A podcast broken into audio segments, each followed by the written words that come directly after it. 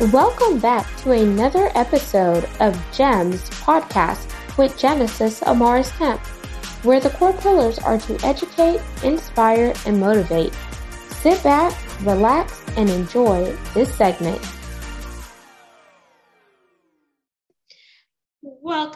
To another segment here on GEMS podcast. With me today in the hot seat is a special guest by the name of Aiden Nepom, and she is phenomenal. And I'm going to tell you a little bit more about her. So, Aiden Nepom is a TEDx and keynote speaker, workshop facilitator, podcast host, and award winning performer who has taught thousands of executives, industry leaders, and individuals the simple yet powerful steps to communicate well. Aiden's unique combination of immediately actionable communication tools and improv techniques give audiences a hands-on interactive experience that make a lasting difference in organizational culture, relationship, and collaboration. So, without further ado, let's welcome this communication master and expert, Aiden Nepom. Hi, thank you so much for having me. It's so great to be here, Genesis. My pleasure, Aiden. And before we dive in to our secret sauce, which is definitely going to be really understanding that um, interpersonal communication skills, st- styles, as well as skills, or however someone wants to see it, but also being mindful of inclusive workplace behaviors. I definitely want to give the audience a chance to connect with you in a fun and personal way. And I'm sure you've done your due diligence and you know what's next. So are you ready? I'm I'm ready. I still don't know. Are you still giving people a choice? Because I still don't know what I'm going to choose. So you're going to have to ask me the question. Yes. do you want to do a rapid fire 10 question game or an icebreaker? It is so tough to choose this because uh, I've listened to a few of your episodes and they're both super fun. Um, and coming from an improv background, I'm like, oh, which one's going to be the most fun? All right, let's do uh, let's do ten questions. I think rapid fire is an interesting challenge, and be, I already have failed to be concise, so we'll go on this journey together. Amazing. So here's my singing. We're playing rapid fire with Aiden and Genesis. Do do do do do do. Question number one: What is your happy place? Um, the beaches of Kauai. Ooh. Question two: Would you rather a dream car, dream home, or if you're like me, hey, who says you can't have it all? Let's go big and have both. dream home, dream car, or both? Yes. Yeah, both. I don't know why. Question three favorite food? Um, I'm I'm just a massive fan of fresh fruits and vegetables in in most shapes, sizes, and textures. Question four names. So your name is Aiden. What is the meaning behind your name? Oh, I love this. Um, so my name, Aiden, is Hebrew. Uh, in Hebrew, Gan Eden is Garden of Eden, but my middle name, Natanya, is God gave. So the the what my dad was going for when he chose this name was God gave paradise, so that if somebody was like, "Who do you think you are? God's gift?" I could be like, "Well, my dad thought I was." also, I have a second middle name, Ruth, which is my mother's mother who passed away before my mother was ever married. So I also have some family tradition embedded in my name. That is super cool. Yeah. And I think names are so important. And as I begin to embark upon my motherhood journey, it's like I'm looking up names and the meanings behind them because I want to form like a sentence and just have um, my child live up to that name because they say sometimes you are what you're called. But mm-hmm. i want to i want to let my child know that there's significance with why we named you what we what we named you. And we didn't name you something crazy. You know we put a lot of weight on the responsibility of coming up with a name. But i do think that um, th- there's something to it. You know, there is. There's identity attached to the name you grew up with. Aiden traditionally is a boy's name. And I do think that growing up with a boy's name gave me some advantages in life that I am not ready to part with, if I'm being honest. So um, I struggle with having the like the, one of the moves people are doing in, in the honor of inclusivity is including their pronouns in their emails. And there's a good argument for doing it, but I am reluctant to do that because it takes away some of the advantage I have from my own ambiguity as a name. Mm, super cool. I like that twist on it. Mm-hmm. So, five, I can tell you like color and I love the colors that you're wearing. So, what is your favorite color? Um, bright. If it's a bright color, I'm interested. um, my second favorite color is muted earth tones. Question six you just hit the lottery, but you must contribute to three charities of your choice before the remainder of your proceeds are released. So, what charities are you contributing to? Uh, this is challenging for me to answer in a in a short way, and that is because some of the charities that I previously would have selected, I have since learned have some shady practices. Um, and so I'm in the process of looking for new places to point stuff towards. Currently, the Children's Health Defense Fund is a place that I am actively sending funds to because I believe so strongly in protecting the health of children. I like that. And I like that you're actually being diligent on paying attention where your money is going and the impact that that organization has. And mm-hmm. are they really walking it like they're talking it? Right. Question seven If you could recreate any significant moment in your life, what would it be? Recreate, as in like stage a play of my life or create a tableau on the wall? What do we mean recreate? So, relive? Yeah, you could relive or you could um, change it, like alter it a little bit so it could have like a different mm-hmm. outcome. So I'll leave that up up to you. Let's have fun I, here. I wouldn't change a thing at any point in my life to date because uh, that has made me who I am and given me the tools that I have and the skills that I'm able to share. So I would keep everything the same. But a fun moment to relive would be the moment my husband proposed to me. It's a fun story. I enjoy going there in my mind all the time. So it would be fun to live it in real time one more time. Oh, well, I'm going to make that question eight. So, question eight How did your husband propose to you? um, so, my husband and I are both performers. Um, we both take improvisation and put it out into non improv contexts. I work in interpersonal dynamics in the workplace, and he works in science communications. Um, so, he helps scientists with their messaging. But we met at a professional conference for people who do what we do. And there are lots of applications, lots of people there. And so that's where we met. We had this relationship. We were together for a while and we were long distance because he was in my home state of Oregon and I was still living in Texas, where I performed with this group, Girls, Girls, Girls, improvised musicals um, for years and years. And that's that, that those are the performance awards that I hold are, are awards that I share with those very talented women. We earned those awards together. So uh, once I had moved to Oregon to be in this relationship, um, I still flew back to Texas regularly to get my haircut, to do some work, and to rehearse with these women. So I was at least every couple months in Texas. And then they put the conference where we originally met in Texas. And so we both went to Texas and that he got the idea like this was the time to propose. So we're at the conference and they have this big evening performance. And he goes, Here, hold my camera. You're going to want this. And the next thing I know, I see him coming out on stage with no shirt on. And there's like this parade of men. And I got angry because I was like, I, I had been very clear that a proposal should be a private moment, but as performers, this one didn't belong to the audience.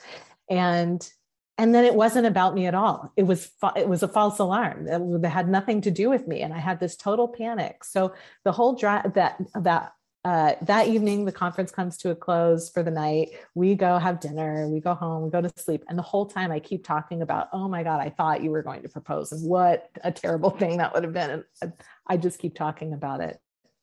But it was his plan to propose that weekend. And he did the next day when I was at rehearsal with this group of women, which was a high priority for me. And they were in on it, but I didn't know. So they were like, let's all take a picture with our award we just won. And we're all like posing for this picture. And they're like, ah, oh, we need a photographer. We need somebody to come take this picture. And then my husband shows up and I was confused. I was like, what's happening? Why are you here? You know, and and they hand him the camera and he's he's acting weird, but like he's taking this picture. And then finally they like form this, it's like a stage picture. They like form this circle around me and he proposes. And because of the night before, I thought that this also was a false alarm. So I accused him of messing with my head. Like I instead of being like, "Oh, I I don't know. Can I use grown up language on this podcast? I'll allow it for the context of the story because it's so good. I'm over here drinking my Whataburger. because here's what I said. Um, and you know, sensitive ears beware. I'm about to drop some f bombs. So he he gets down on one knee, and I go. Uh, I just automatically blurt out, "Are you fucking with me right now?" this is not how I normally talk in the world. Like I just was so confused. And he goes, No, I'm very serious. Will you marry me? And then I responded with, Fuck yeah, I will. And that is recorded on video. So he had had somebody recording this on video because his thought was to send it to our families as an announcement. Oh, wow but then he couldn't send that out to our families as an announcement because I dropped a whole bunch of F bombs real quick. And I would do it exactly the same way all over again because every time uh, I'll ask him something at home, we have a lot of jokes at home because we come from an improv comedy background. Uh, it's become one of our inside jokes. So I'll be like, honey, will you unload the dishwasher? And it'll go, fuck yeah, I will. so, um, so that is the story of how we got to engaged. And then I went directly from there to perform in a show. Um, I had planned that night. So I, you know, I had a red face just from all of the crying from being so happy. And then I went and made up a musical about a vampire high school that night, which is also on video. Interesting, interesting, yeah. interesting. And I'm so glad I asked that. That so number nine. This was going to be easy. Okay. Since you lived in Texas, you know everything is bigger in Texas. and for those of y'all listening, we don't all ride horses. We don't all live on barns or any of that country bunking stuff. There are people that do that, but not me. Um, what was your favorite Texan meal? Oh, breakfast tacos. really? Heck yeah. Breakfast tacos. I grew up uh, in a part of the world where everyone has breakfast burritos, and quite frankly, it is too much food. A breakfast taco, you can really regulate your breakfast size. You want a light breakfast, just have one taco. You want a lot of variety, get three tacos with three different things in them. It's just breakfast tacos are a genius invention, and I miss them a great deal. Amazing. And question 10 it's our pass or play question, Aiden. And here's how it works. If you pass, our roles are reversed and you get to ask me a question. If you choose to play, I ask one last question to wrap up rapid fire. So, do you want to pass or play? Uh, yeah, I'm going to pass to you. I want to ask you a question. Okie dokie. What's your question? Um, what is what's your favorite breakfast or sorry well now we'll say breakfast because that's the word i blurted out. I was going to say what's your favorite texas meal? But what's your favorite breakfast? Oh so breakfast i love waffles with eggs and i have to have some bacon but i only can eat bacon when my husband is not around because he does not eat pork so he's not da- down with the swine. And then i guess like a favorite um Texas dish, I love spuds. So those are like a baked potato with like loaded chopped beef. And y'all, I'm such a fatty, but I have to watch what I eat. That's why I have to work out so I don't be so I'm not big as a freaking house. And I love like the sour cream, the cheese, the chives, the bacon bits, all of that on it. And yes, it looks like a potato that a man will eat, and I could eat the whole freaking thing. Well, that sounds amazing. Thank you for playing Rapid Fire. So, we're going to dive into your jam because I'm eager to hear your take on inclusive workplace behaviors as well as that interpersonal communications skills because mm-hmm. and i would say styles too because in order to have skills you need to be able to adjust your interpersonal communication styles because there's various ways to have interpersonal communication in my opinion especially coming out of corporate america and a male dominated field i was in oil and gas for 12 years and it really does drain you mm-hmm, mm-hmm. Yeah, yeah. I think it's interesting. The uh, interpersonal skills, interpersonal styles, interpersonal behaviors, they're really all different ways of saying how do we interact and how do we want to show up and interact with each other so that we can get the results that we want to get, right? The, the purpose for communicating well is so that we get the outcomes we're looking for. The purpose of creating an inclusive environment is because you want to hold on to your employee base. Um, I would love to say that everyone is motivated by just being their best selves, but actually, that's not what motivates a large proportion of the population uh, to to take on certain uh, actions, changes, and traits. So, you know, you really do want to to think about what what are we really talking about here, and I think that that's it. Yeah, and when you think about inclusivity, like we've heard since you know the pandemic because we've seen what had happened with the recent movements the black lives matter movement the stop asian hate plus the Me Too movement started to make another circle, it felt as if those um, companies were just jumping on the bandwagon and using it as DEI and B as a check the box versus making it really evident in the workplace. And from the inside looking out, as well as from the outside, now that I'm not in corporate America looking in, it felt like they were just doing it as a tactic, but they weren't really doing it to make it stick. What's your mm-hmm. thought around that? It just depends on the company, right? So for some companies, and I've worked with a lot of folks around DE and I initiatives, um, the the intent behind the action was completely genuine. They were genuinely trying to foster a culture of belonging in their work environment because they they were new companies for example new companies were really ripe for this they want to start on the right foot. They want to keep their talent because they don't have a lot of resources to spend on recruiting. They want, you know, it's like there's a lot of great reasons for why people cared deeply about this. Um, and on the flip side of that, there were a lot of companies that were like, oh, it seems like if you don't do this, then people get mad at you. So I guess we have to now, um, which is a bit of social contagion, a bit of social pressure. And I, I'll be honest with you. I, I feel like there's a trend. Uh, I don't know if it's worldwide. I don't want to uh, extrapolate out that largely, but it does seem like there's a trend locally to our country anyway, where people really believe that in order for uh, the rest of the population to do the right thing, we have to get angry at them and and pressure them into doing the right thing. Uh, and what I would suggest is the result of that is you get these really hollow initiatives that cause more harm than good. So rather than put all of this intense pressure on, hey, be inclusive so you're not a jerk and if you don't do it we're going to hate on you like which is also arguably a very exclusionary behavior um, you run into that problem. And, and it's a challenging problem. There are other ways right? We all know that the impact of voting with your dollar. We all know the impact of uh, when great companies lose great people. So, you know, like many things in life, the issue of why people wanted to have these initiatives is complex.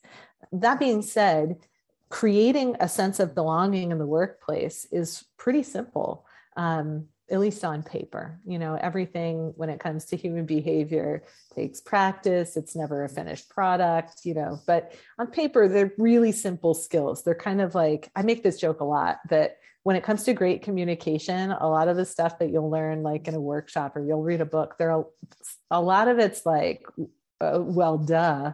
Listening good makes me a good leader, but well, duh.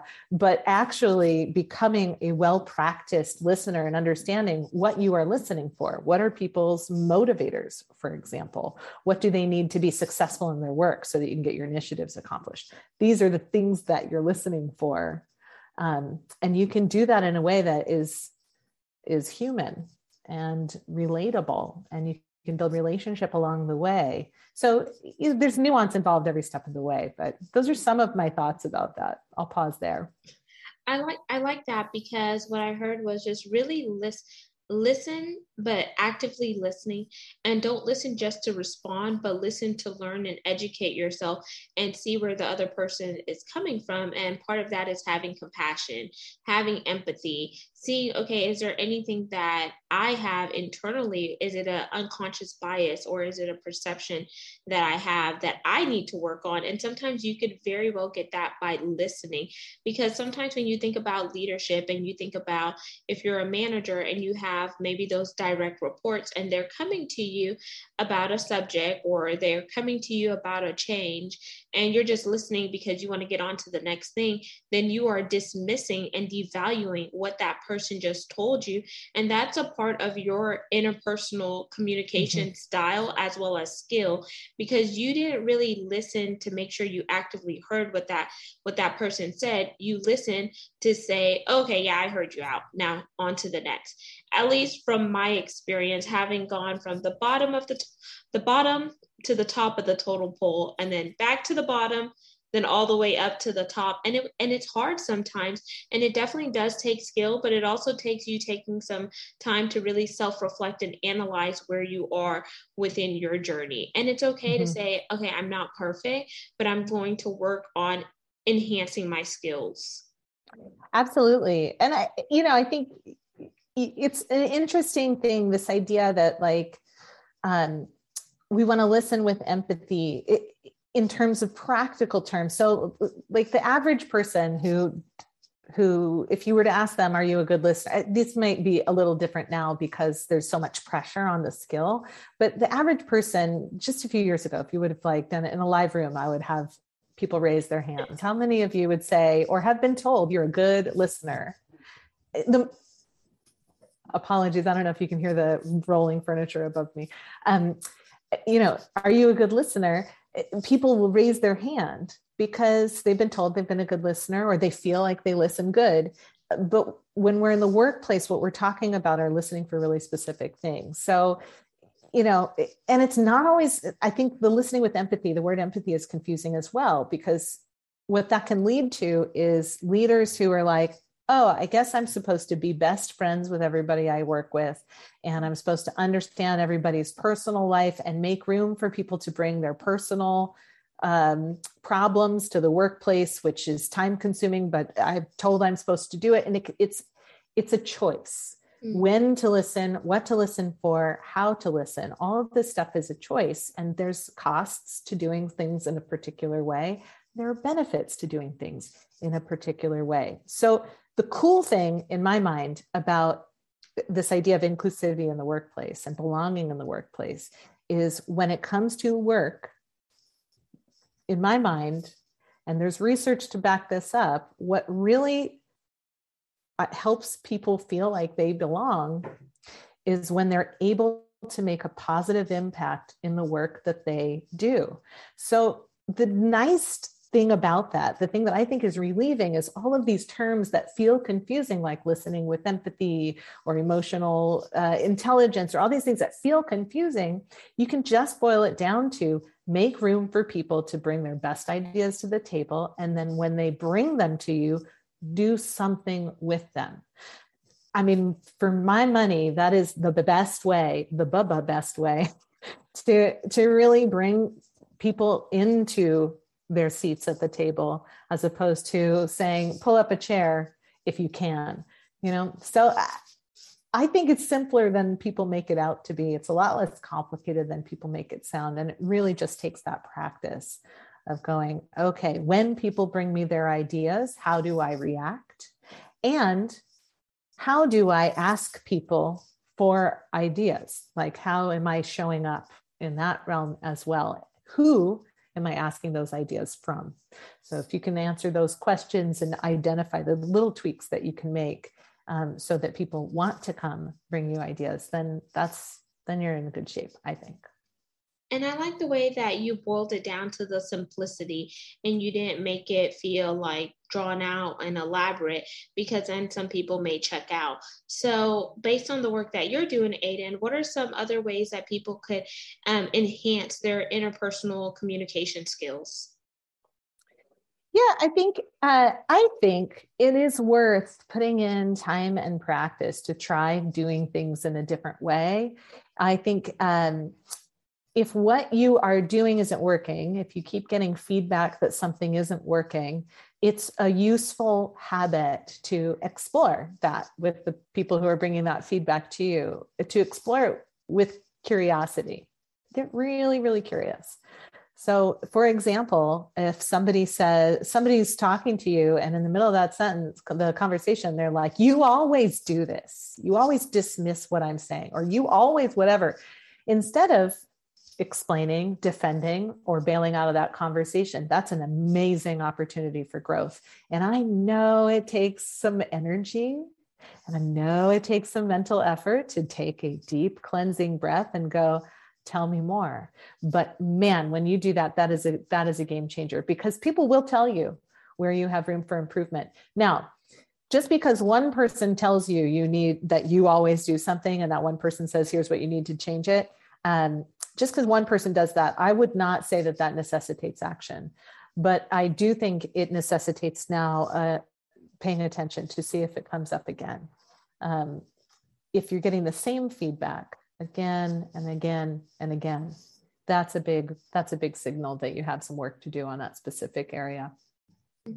I like that. And i like the fact that you that you mentioned taking a big deep breath so you could calm down and respond in a way that is proactive not reactive because the way you respond when someone gives you feedback can either shut down the conversation it could de-escalate it or it could escalate it because then you may be responding back out of emotion and just anger because you're like i don't do that like mm-hmm. and then your tonality in your voice your body language and etc can make that other person feel like man i'm just trying to help him or her but look at the way that they're responding to me so then the next time they're not going to tell you anything and by them not telling you anything that could be very well what helps you you know mm-hmm. develop personally and professionally in the workspace that you're a part of. So we have to see feedback as a gift with a tiny bow on it or a huge bow. And if it applies to you thank the person that they cured enough. And if not just put it in you know your treasure chest. So whenever a situation does arise where you do need that feedback just go in there and say oh look at this gift. Let me pull this out and apply it now i'm going to caveat all of that. I agree with you the way you describe that but i'll caveat all of it with some some of you watching or listening to this um, will identify as the kind of person who knows who already knows that your knee-jerk reaction to feedback just kind of is what it is and that you've practiced you've tried being really curious in the moment you've tried being a good sport all the things that you like the well does stuff that you know you're supposed to be doing but you're still not doing it because you just know that's just not you. There are other ways that you can create that for yourself, and it's worth exploring and practicing and experimenting um, because it'll benefit you. So, for example, uh, I have a colleague who's in an executive executive position who knows that her knee jerk reaction when somebody brings her an idea that doesn't make sense to her is to turn it down. it doesn't. It's like the idea doesn't make sense, so no, just no that's the habit is to go no.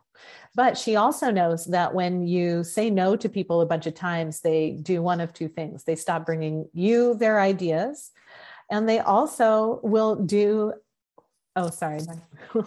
Uh, they will also do a thing where um, they'll just go around. Like if they don't have to go to you they'll just go around you. So it's worthwhile to to do something about a habit like that. Now she tried stopping her habit, saying no to her no, and be like, I'm going to yes and everybody because yes and is so hot right now.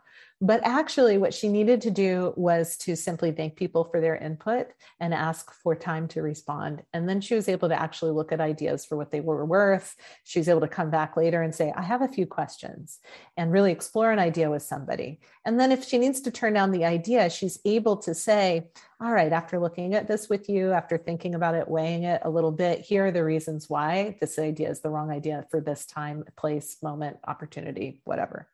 And in doing that, she's able to still have that flow, that communication with that person, and practice curiosity by simply buying herself the time and saying, Thank you for bringing that to my attention. I need a little time to reflect. Can I follow up with you in a few days? So if you know you're the person who automatically does that, you hear feedback and you're like, no, I'm not. Maybe you can cultivate the habit of buying yourself some time to get curious. Thank you for bringing that to my attention. I need some time to reflect. I love that caveat. And if you could, if you could see me, I was like cracking up because I was that I was that that girl for so long where I would just shut things down. Mm-hmm. And it was like, I'm the supervisor. We're drilling these million dollar wells a day. We don't have time to muck mm-hmm. up. And I literally had to clean up my vocabulary because working in oil and gas in a male dominated field, you hear a string of curse words and you just want to yeah. be that boss babe to get stuff done and you don't want to screw up. And then I was like, oh my gosh, I'm acting just like the men that I said I did not want to act like. And mm-hmm. it was mm-hmm. like, okay, I then had to come up with my own approach, kind of like the caveat you were saying. Um, Aiden and I had to think about it and pause and get back to the get back to the person. So I had to do a mesh of what I explained with seeing feedback as a gift, as well as sometimes like if it, especially if it was an engineer where I just felt like I could just punch his lights out, I would just say, well, let me get back to you on that or I love that, but let's table this conversation for later and I'll get mm-hmm. back to you. Because sometimes, like, oh my gosh, like they would say the dumbest things. And I already did the analysis and I knew it wasn't going to work, but then I didn't want to shut them down because then it would make me just like one of those guys that I hate. Um, right. And hate is a very strong word, word. Dislike their behaviors. I mean, I don't know. At this point, I'm not opposed to strong words. I feel like I feel like they have a time and purpose and place, just like everything else. Um, I feel like we worry so much about our vocabulary anymore, um, our idioms, our expressions that human, just human connection is becoming harder and harder every day. So, you know, there is a time, I believe strongly, there is a time and a place for those things. The important thing to learn is when. you know the the the important thing to practice is is noticing and reading the room. Like you know like the number of times that I've been told that somebody was worried because they were pulled into a workshop on belonging or or it was called an inclusivity workshop or an worse an inclusivity training um, that's going to cause 50% or more of your audience to shrink into a little ball and be afraid that they're going to be made into villains. So you know, the number of times I've experienced that is a lot. And if we want to be inclusive and we really want to be inclusive, we need to find ways to have those hard conversations with people who are like, I don't want to give up having a sense of humor out on the work site, for example. Or I don't want to give up uh, the hard time we give each other. We have all these laughs on the team. So, with the skill that you need to teach them actually is to read the room. that's the skill they need. That's what's missing. Because you're like, oh, yeah, joking around is awesome. Everybody loves to joke around, but can you tell the difference when somebody's courtesy laughing or really laughing? Do you have you learned that? That's a good point. And I want to ask this question and then I'm going to throw you an audible here. Um, so I want you to think about body language and how important is body language because that is a way of communicating. Because if someone's talking to you and you're mm, you're rolling your eyes, your your shoulders are tensed up, you're looking off, you're fiddling or whatnot, mm-hmm. I feel like that can send the wrong um, notion to the person that is communicating with you.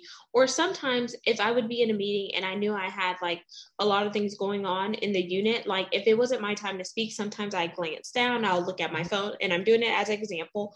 And that was communicated to my boss that I was checked out, but she didn't really even understand okay that i was over here trying to answer emails that were pertaining to something that was time sensitive and i didn't really need to be in that meeting. So whenever i became in a supervisor's position i'll just um, add this really quick.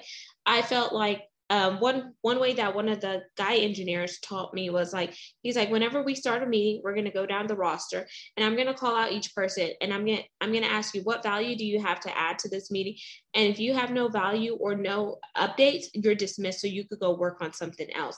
And i felt like that's how she should have huh. ran she should have ran her meeting because it's like okay you want me in this meeting but my role right now is being a raw material coordinator for polypropylene. So i'm sourcing the plastics and I need to know what's going on in the unit.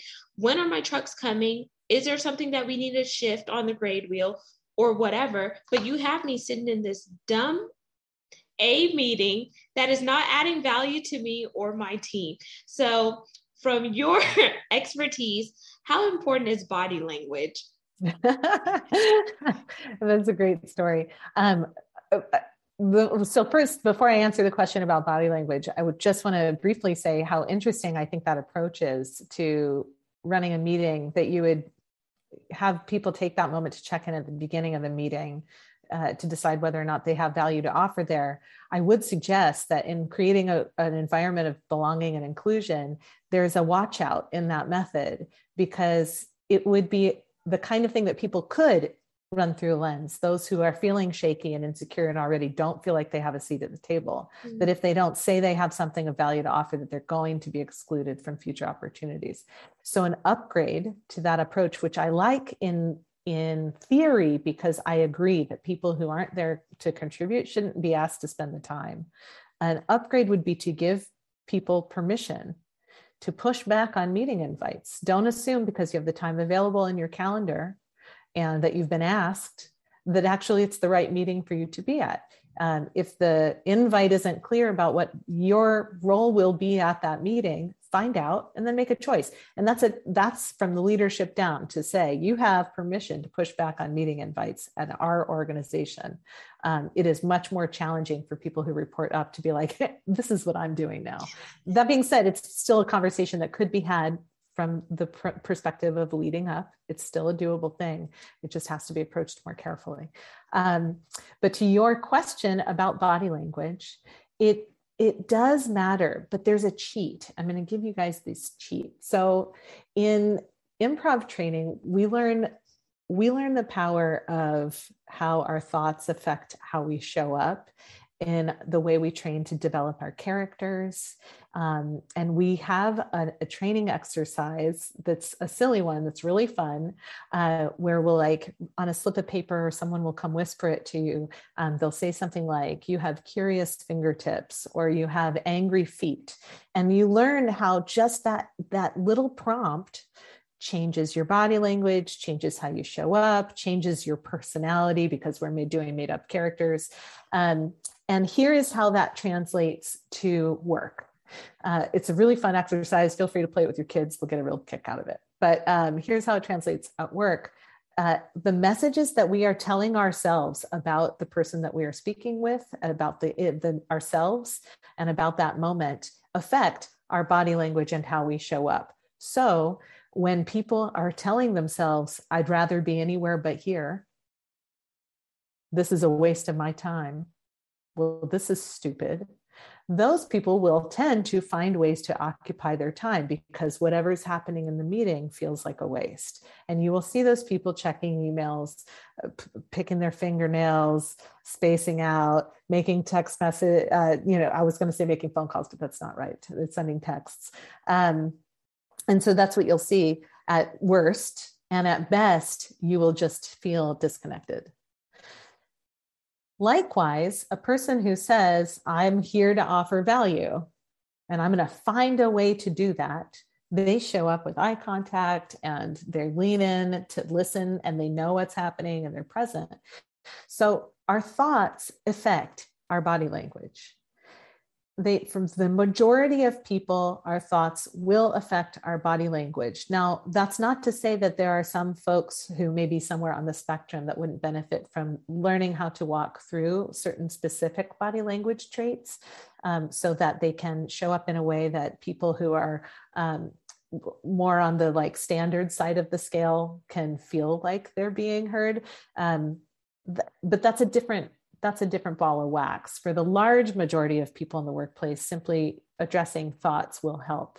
And for the rest, understanding, you know, taking the time to learn, okay, all those nuances of body language are helpful um, so that you can show up in a way that allows you to be more easily heard when you have something to say.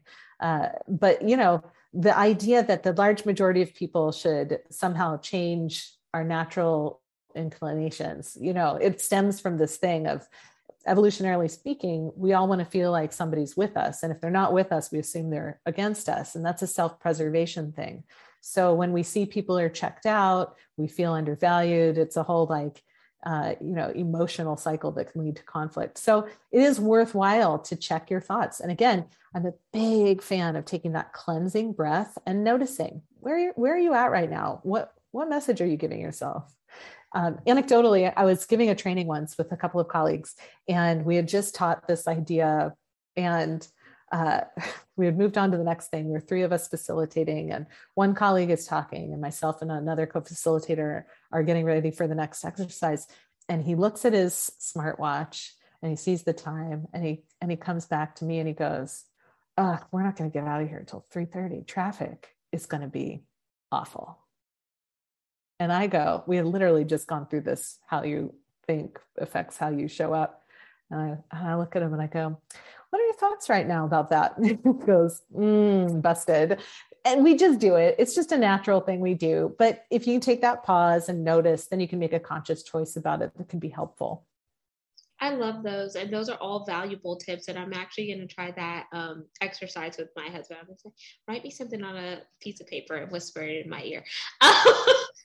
but I definitely want to throw you an audible, Aiden, because I know you, we went a little bit over. So, is there anything else you want to add to the conversation? And if not, we'll jump into the call to action that you have for the audience. Sure. So, um, yeah, just final thoughts here. When it comes to creating a culture of belonging, for those of you who who have a particular image in your head, a, a movie that plays or a soundtrack you hear, whatever is it you've read about what that means. I want you to know that creating a culture of belonging can be so much simpler than all of that. The, the skills that it takes to just have a productive conversation with a person so that not so that you feel like you got your point across, but so that they feel like they got theirs that's really all it takes. When people's ideas are present, when they have an opportunity to feel heard, mission accomplished. People just want to feel like they can bring their best to the table. And so that is a win for everybody. And who does not like to win? Everybody and- likes to win. So, Ada, what's your call to action for our audience? What is it that you want them to do, whether it's a challenge or plugging your contact information? Put all that in the call to action. okay. Um, you know, I don't have a specific thing that I need from anyone in this audience right now, but what I will say is if you want more of what I have to share, if you enjoy what I have to say and you like my thoughts, uh, you can find me, Aiden Nepom, Art of Change, on YouTube, where you'll find uh, video clips from my podcast, the Changed Podcast, uh, a few tasty treats from a few workshops or, or talks I've given over the years. And, uh, and so that's one way to find me. Uh, you can learn all about everything that I have to offer. If you want to bring me into your organization or if you want to help one on one to polish these skills, you can find everything about me at artofchange.com. Amazing. And there you have it, listeners and viewers. I told you we were in for a treat. Aiden Nepom. All of her contact information will be in the show notes. So make sure you read, scroll on down, and tap in with her. Go support what she's working on. And don't forget to like, comment, and subscribe. We're on 40 plus platforms. And you could also see this video recording on our YouTube channel by going to GEMS, G E M S with Genesis Amaris Kemp. Until the next episode, next guest, peace, love, and lots of blessings. Have yourself an amazing day. Thank you for listening to another segment of GEMS podcast. Hope you enjoyed this recording. Make sure you like, comment, share, and subscribe to GEMS podcast on your audio platform as well as our YouTube channel, GEMS with Genesis Amaris Kemp. We would love for you to be a sponsor, so please reach out via email at GEMS, G E M S, with W I T H, Genesis, G E N E S I S, Amaris, A M A R I S, Kemp, K E M P, at gmail.com, where your brand, your swag, your services can be here on GEMS Podcast.